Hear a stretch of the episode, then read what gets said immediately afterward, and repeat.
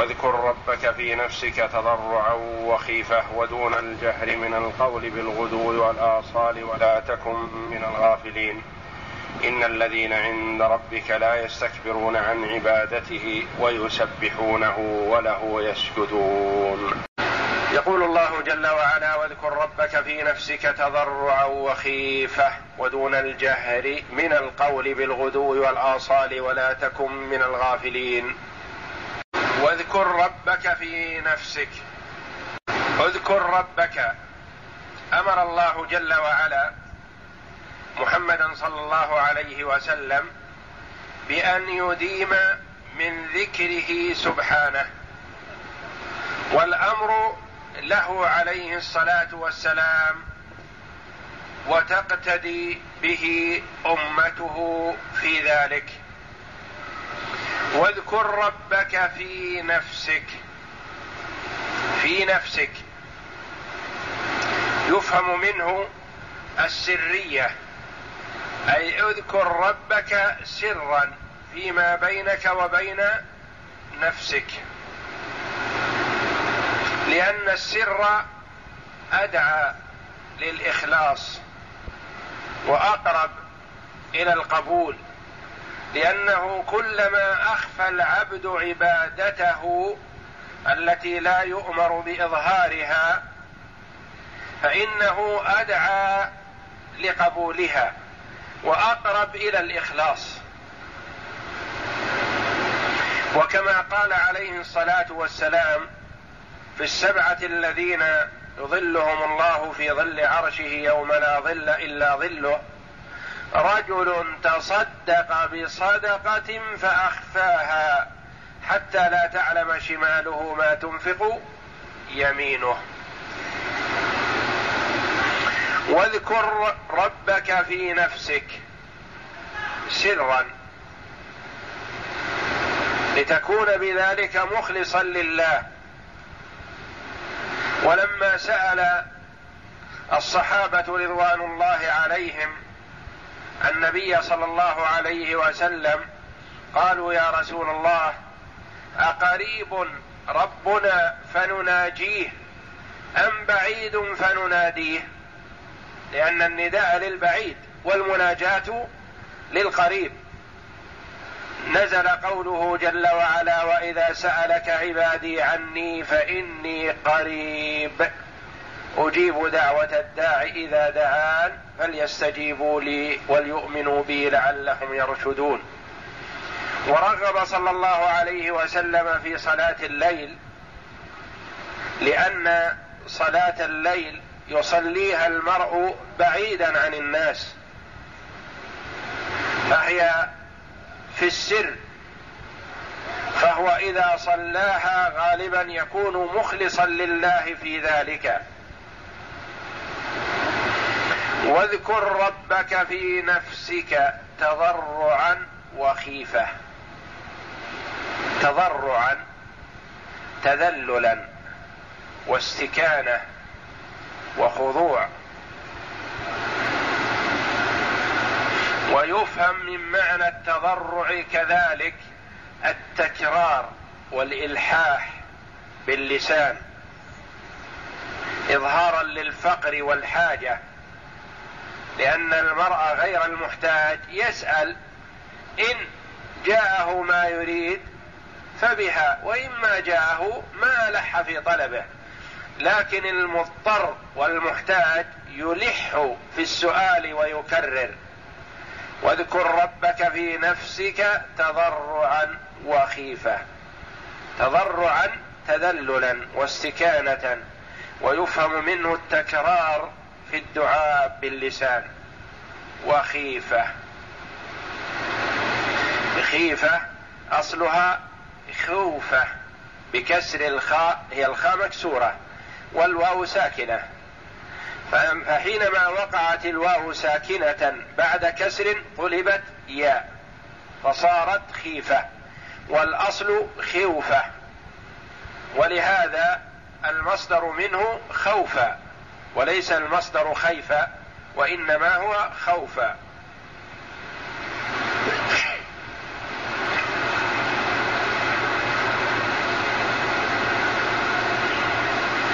خيفة بمعنى خوفا من عذاب الله.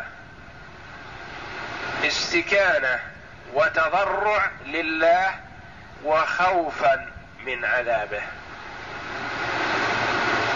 وهنا الأمر ظاهر في أن يكون الدعاء تضرعا وخيفة. هل ما لا يغلب على هذا أهو الخوف أم الرجاء؟ تضر تضرعا وخيفة يفهم منه تغليب جانب الخوف من الله جل وعلا. تضرعا وخيفة. يفهم منه تغليب جانب الخوف من الله جل وعلا. وقد ورد أنه ينبغي للمؤمن أن يكون بين الخوف والرجاء ويغلب جانب الخوف في حال الصحة. ويغلب جانب الرجاء لرحمة الله في حالة المرض. وحينما أتى النبي صلى الله عليه وسلم إلى شاب مريض في حالة الاحتضار فسأله عليه الصلاة والسلام عن حاله فقال إني أرجو رحمة الله وأخاف ذنوبي.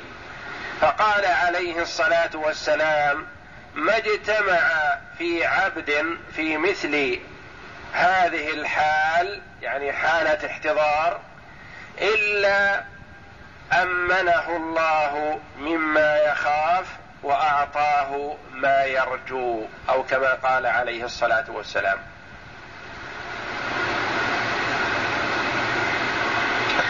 من في هذه الآية يفهم جانب الرجاء مع الخوف. من أين نأخذه؟ جانب الرجاء لأنه في المؤمن يكون بين الخوف والرجاء.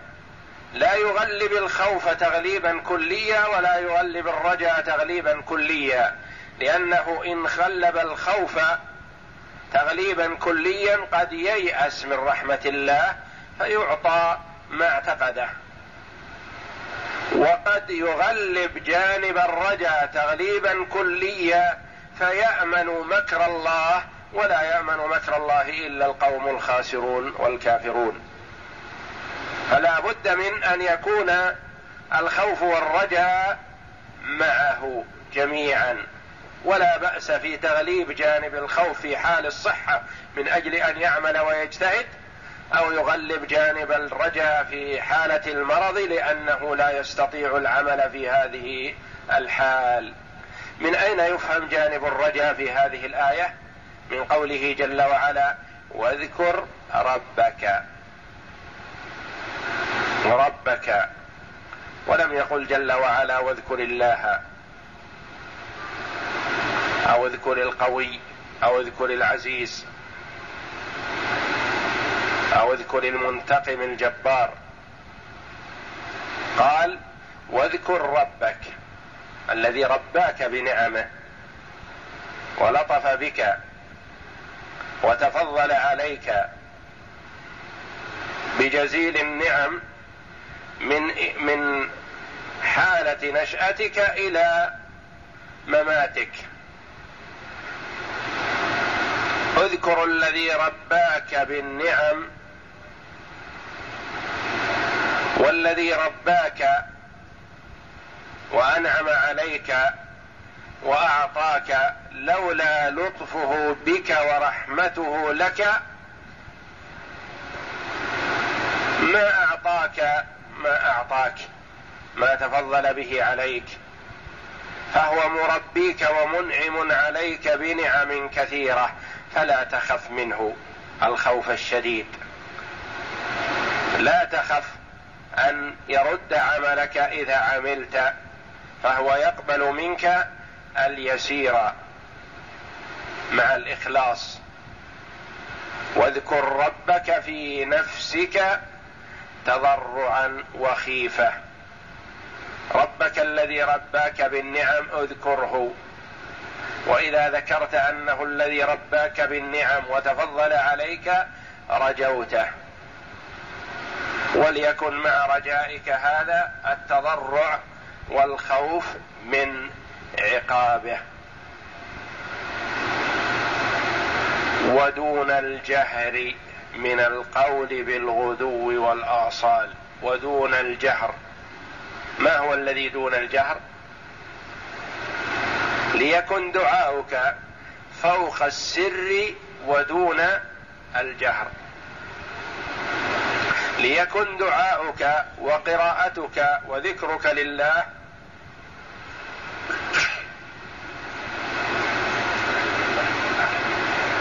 بين الأمرين.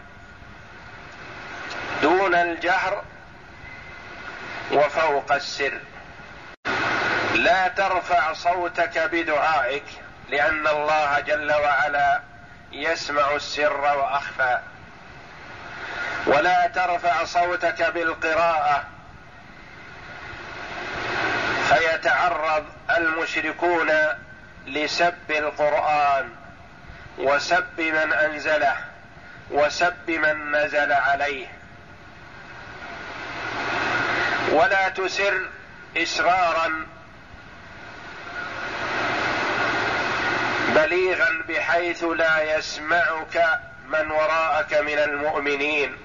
الذين ينصتون لكلام الله. ليكن بين الجهر والسر. فالبعيد لا يسمع ومن لا يريد الاستماع لا يسمع لئلا يسب. ومن كان قريبا يريد الاستماع وهو منصت فلا يحرم من الاستماع. وقيل المراد بهذا القراءة مطلقا إذا قرأت الله وذكرت الله وقيل المراد في الصلاة. إذا ذكرت الله في الصلاة المراد قراءة القرآن في الصلاة. لتكن بين الأمرين لا جهرا ولا سرا. لأنه إذا جهر بالقرآن سب المشركون القرآن لأن الآية كما هو معلوم مكية. فيسب المشركون القرآن ومن أنزل القرآن ومن نزل عليه القرآن. والمنزل هو الله والمنزل عليه هو محمد صلى الله عليه وسلم. ولا تسر بحيث لا يسمع من وراءك من المؤمنين هل يكن بين الأمرين. وهكذا ينبغي لقارئ القرآن سواء كان ليلا أو نهارا إذا كان عنده من لا يريد الاستماع فلا يس فلا يرفع صوته. لأنه بهذا قد يزعج الآخرين بكلام الله جل وعلا. إذا كان حولك من يريد النوم فلا ينبغي لك أن ترفع صوتك. وإذا كان حولك من يستمع لقراءتك فترفع صوتك بحيث تسمعهم القراءة. إذا كانوا يريدون الاستماع ولا يجوز لمسلم أن يضار أحدا بكلام الله جل وعلا. ودون الجهر من القول بالغدو والآصال. ما المراد بالغدو؟ من طلوع الفجر إلى طلوع الشمس. والآصال من بعد العصر إلى غروب الشمس. ولما خص هذين الوقتين؟ قيل المراد بالغدو والآصال يعني في كل وقت في أول النهار وآخره. معناه استدم ذكر الله جل وعلا دائما وأبدا. وقيل المراد بالغدو والآصال لأن الغدو يستقبل بها المرء النهار وقد استيقظ من نومه. والنوم هو الموته الصورة. فبعدما أحياه الله من الموتة الصغرى يستفتح ويبتدئ بذكر مولاه جل وعلا. وفي الآصال جمع أصيل وهو ما بعد العصر. هو يختم بذلك يومه ويستقبل ليلة والليل وقت النوم. وهو ينام النومة ولا يدري. هل تعود إليه روحه أم تعرج إلى باريها ولا ترجع؟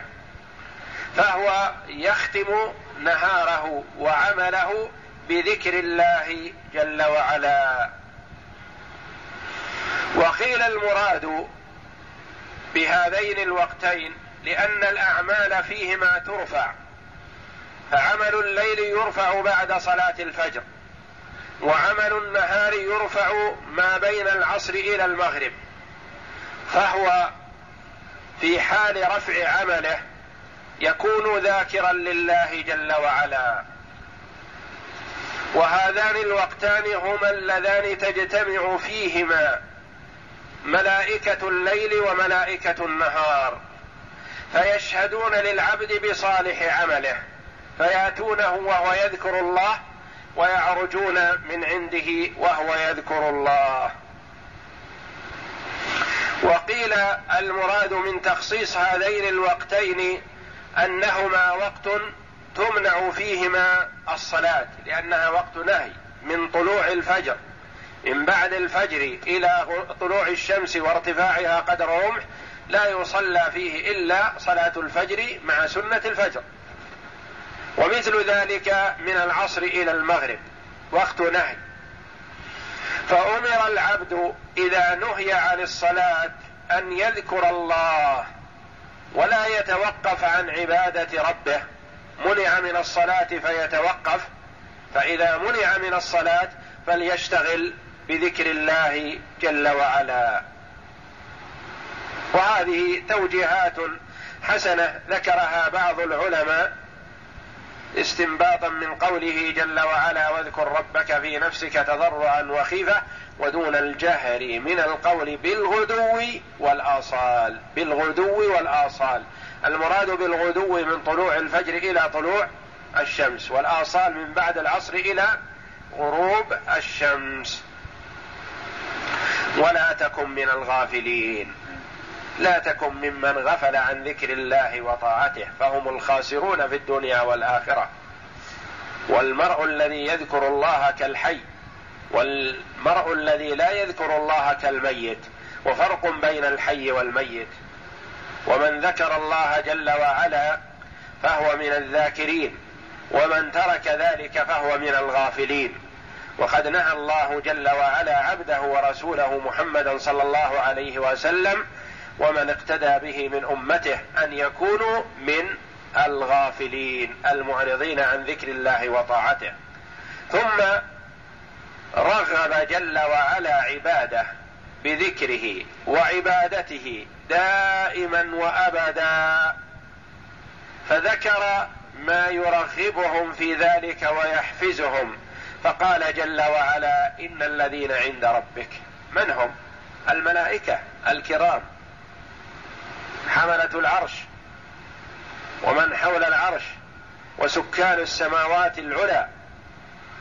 هؤلاء الملائكة الكرام. صفتهم أنهم لا يستكبرون عن عبادة الله ويسبحون الله ويسجدون الله جل وعلا. فإذا كان هؤلاء الأخيار المقربون من ربهم جل وعلا مستمرون في عبادة الله فحري بخيار بني آدم أن يقتدي بالملائكة الكرام. إذا أراد شخص أن يراغبك في عمل من الأعمال قال لك افعل هذا واجتهد فيه وكذا وكذا إلى آخره ثم يريد أن يزيدك ترغيبا فيقول فلان صاحبك يعمل ذلك. أو فلان الذي تقتدي به أو فلان الذي نال تلك المرتبة يعمل هذا العمل. فهذا فيه حفز للهمم وتنشيط لها في الجد والاجتهاد إذا كان هؤلاء الكرام الملائكة الذين هم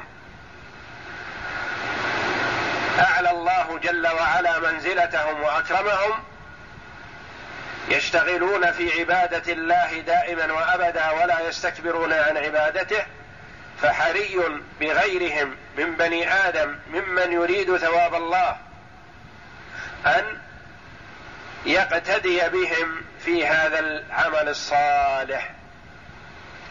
إن الذين عند ربك لا يستكبرون عن عبادته يعني يخضعون له ويعبدونه لا يتكبرون عن عبادة الله. ويسبحونه وله يسجدون. لا يستكبرون عن عبادة الله وعبادة الله جل وعلا عمل بالقلب وعمل بالجوارح. عمل بالقلب وعمل بالجوارح. فالذكر والثناء على الله جل وعلا عمل القلب واللسان.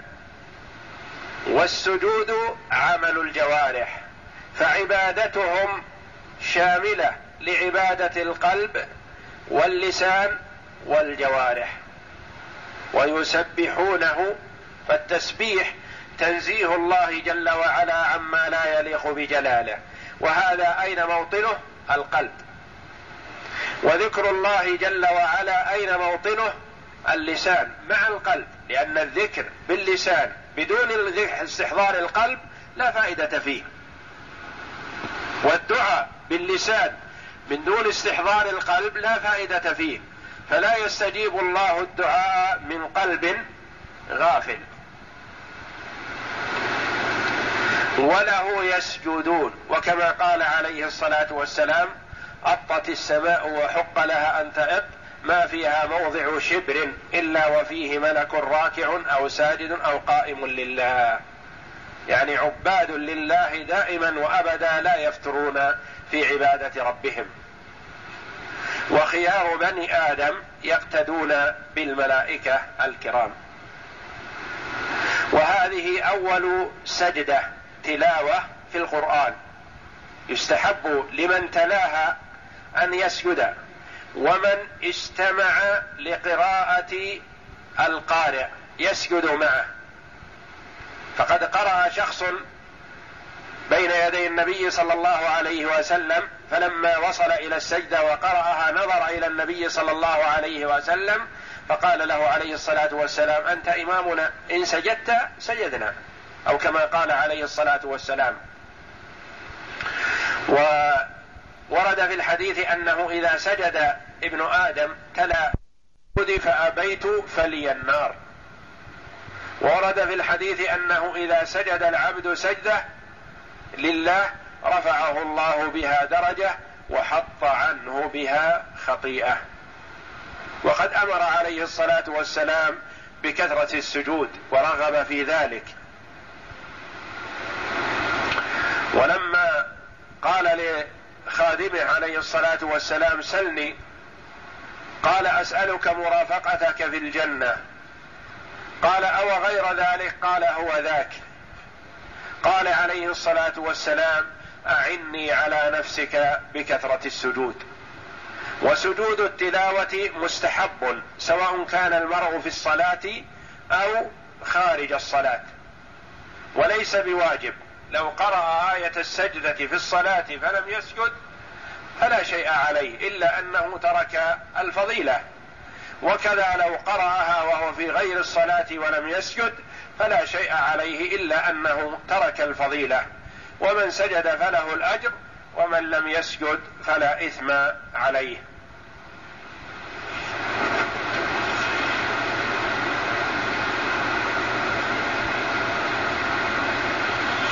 وماذا يقول إذا سجد؟ فإن كان في الصلاة فيكبر عند سجوده وعند الرفع من السجود ويقول في حال السجود كما يقول في سجود الصلاة سبحان ربي الأعلى. مرة أو مرتين أو أكثر. وإن دعا بالدعاء الوارد سجد وجهي لله الذي خلقه ورزقه وشق سمعه وبصره بحوله وقوته. تبارك الله أحسن الخالقين. فحسن. وإن اقتصر على قول سبحان ربي الأعلى مرة أو أكثر من ذلك كفاه وإن كان خارج الصلاة فقيل يكبر عند السجود وعند الرفع وقيل لا يكبر. وهل يشترط لسجود التلاوة طهارة؟ قولان للعلماء. من قال إنها صلاة ومنزله الصلاة اشترط لها الطهارة. ومن قال إنها ليست بصلاة لم يشترط لها الطهارة. وبعض العلماء قال إذا لم يكن على طهارة فله أن يتيمم وإن كان الماء قريبا منه ويسجد ثم يواصل قراءته.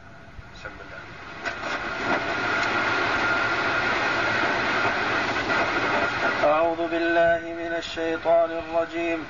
واذكر ربك في نفسك تضرعا وخيفة ودون الجهر من القول بالغدو والآصال. ولا تكن من الغافلين.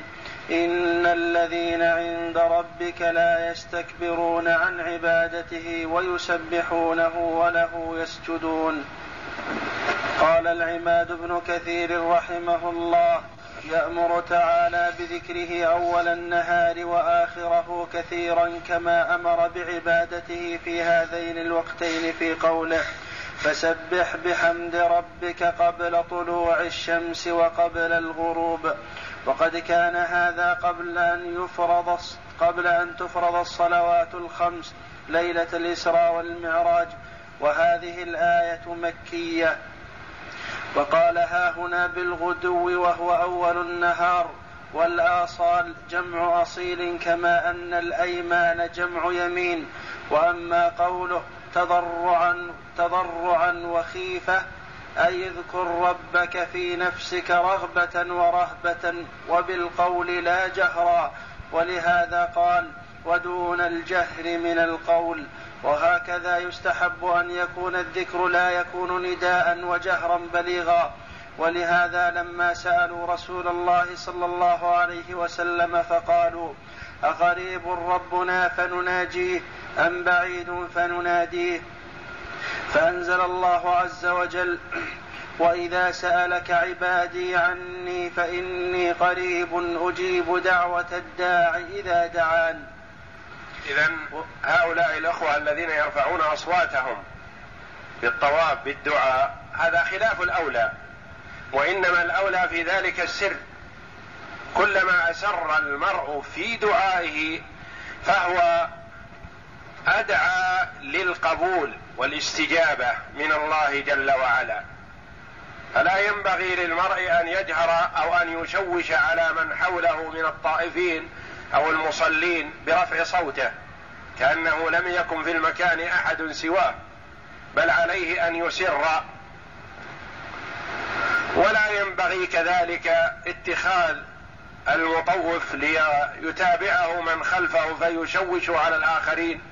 وإنما الذي ينبغي أن كل شخص يدعو لنفسه بما أحب من خيري الدنيا والآخرة كما يسأل في حالة السجود ويسأل ربه في حالة الركوع ويسأل ربه بعد التشهد في التحيات يسأل ربه بما أحب من خير الدنيا والآخرة ولا يتخذ له شخصا يتابعه ولا يدري ما يقول لأنه قد لا يفهم ما يقول ويلحن فيه ويخطئ فيه.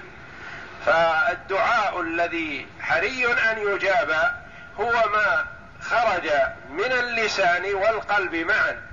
بأن يكون المرء مستحضرا لما يدعو فاهما له.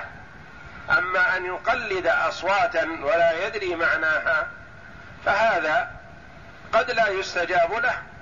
فالله جل وعلا لا يستجيب الدعاء من قلب غافل لا. وفي الصحيحين عن أبي موسى الأشعري رضي الله عنه قال رفع الناس أصواتهم بالدعاء في بعض الأسفار فقال لهم النبي صلى الله عليه وسلم يا أيها الناس اربعوا على أنفسكم فإنكم لا تدعون أصما ولا غائبا.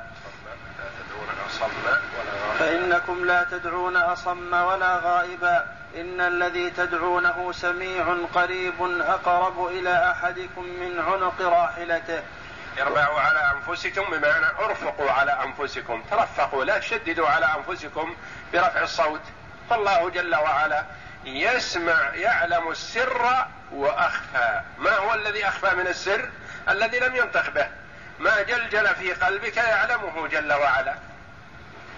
قبل أن تنطق نطقا سريا يعلمه جل وعلا. يعلم ما عندك يعلم السر وأخفى. إنكم لا تدعون أصم يعني لا يسمع ولا غائب بعيدا عنكم. إن الذي تدعونه سميع بصير أقرب إلى أحدكم من عنق راحلته. وقد يكون المراد من هذه الآية كما في قوله تعالى ولا تجهر بصلاتك ولا تخافت بها وابتغ بين ذلك سبيلا فإن المشركين كانوا إذا سمعوا القرآن سبوه وسبوا من أنزله وسبوا من جاء به فأمره الله تعالى ألا يجهر به لئلا ينال منه المشركون ولا يخافت به عن أصحابه فلا يسمعهم وليتخذ سبيلا بين الجهر والإسرار.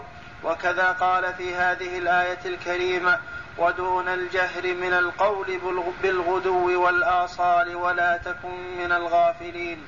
فقد زعم ابن جرير وقبله عبد الرحمن بن زيد بن أسلم أن المراد بها أمر السامع للقرآن في حال استماعه بالذكر على هذه الصفة وهذا بعيد مناف للإنصات المأمور به.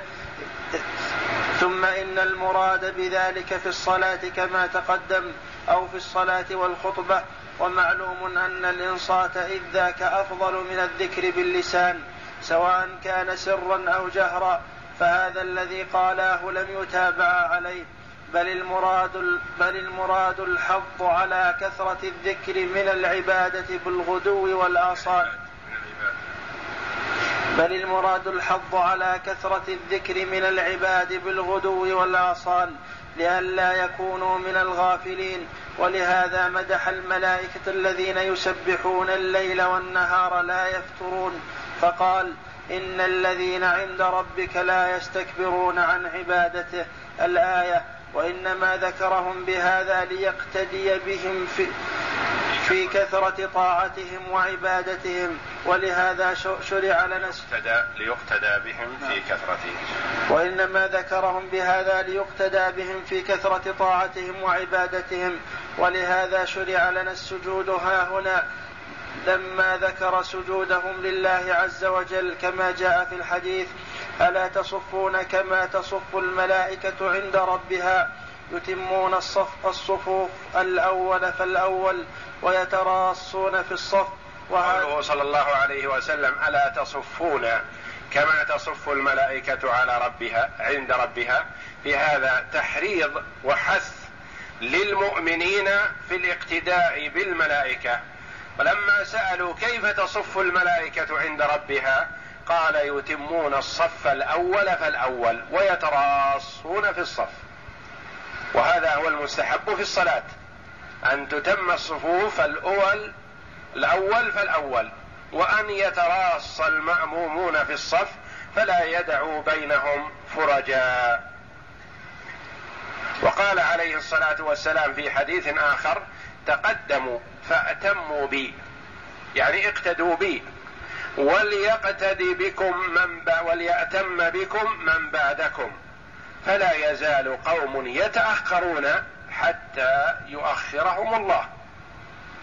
قد يتأخر المرء ويتأخر فيكون سبب لتأخير منزلته عند الله جل وعلا. وإنما المفروض التسابق والتنافس في عمل الخير. ترى فرجة في الصف الأول لا تدعها لغيرك. اغتنمها ادخل بها. وخير صفوف الرجال أولها. وشرها آخرها وخير صفوف النساء آخرها لأنه مطلوب من النساء الستر والتأخر والابتعاد عن الرجال. وخير صفوف النساء آخرها وشرها أولها. فلا ينبغي للرجال أن يدعوا الفرج في الصفوف الأول بل عليهم أن يتقدموا ويقربوا من الإمام وكلما تقدم المرء وقرب من الإمام فهو أفضل. وقال عليه الصلاة والسلام لو يعلمون ما في الندى يعني الأذان والصف الأول ثم لم يجدوا إلا أن يستهموا عليه لاستهموا. يعني لو علم المرء ثواب من أذن وثواب من تقدم إلى الصف الأول لتسابق الناس إلى ذلك. فإذا تسابقوا وتزاحموا على هذا ما لا يفصل بينهم بالقرعة. يقرع بينهم. لكن مع الأسف كثير من الناس يزهد في الفضائل يحرم نفسه الأجر. قد يأتي إلى المسجد مبكرا فيصف في الصفوف المؤخرة ويترك الصفوف الأول زهدا فيها وهذا دليل على عدم رغبته في الخير العظيم لأنه كلما قرب من الصف الأول وكلما تسابق إلى الصف الأول فهو أفضل وخير له. وأنت تزهد في الخير؟ ونضرب لذلك مثلا لو أن طالب من الطلاب ترتيبه الأول أو الثاني أو الثالث ثم طلب أن يوضع في آخر الفصل الدراسي ألا يعتبر ذلك جهل وغباوة وزهد في الفضيلة منه. فالمأموم كذلك إذا جاء إلى المسجد مبكرا فينبغي أن يتقدم إلى الصفوف الأول لأنه نالها أدركها فلا يزهد فيها ويدعها لغيره يأخذها يدعها للمتأخر وهو متقدم ويزهد فيها عليه أن يصف في أقرب مكان من الإمام. لأن كل ما قرب من الإمام فهو أفضل. وميامن الصف أفضل من شماله. إلا إذا كان شماله أقرب إلى الإمام. وهذه أول سجدة في القرآن مما يشرع لتاليها ومستمعها السجود بالإجماع. وقد ورد في حديث رواه ابن ماجة عن أبي الدرداء عن النبي صلى الله عليه وسلم أنه عدها في سجدات القرآن. آخر تفسير سورة الأعراف ولله الحمد والمنة.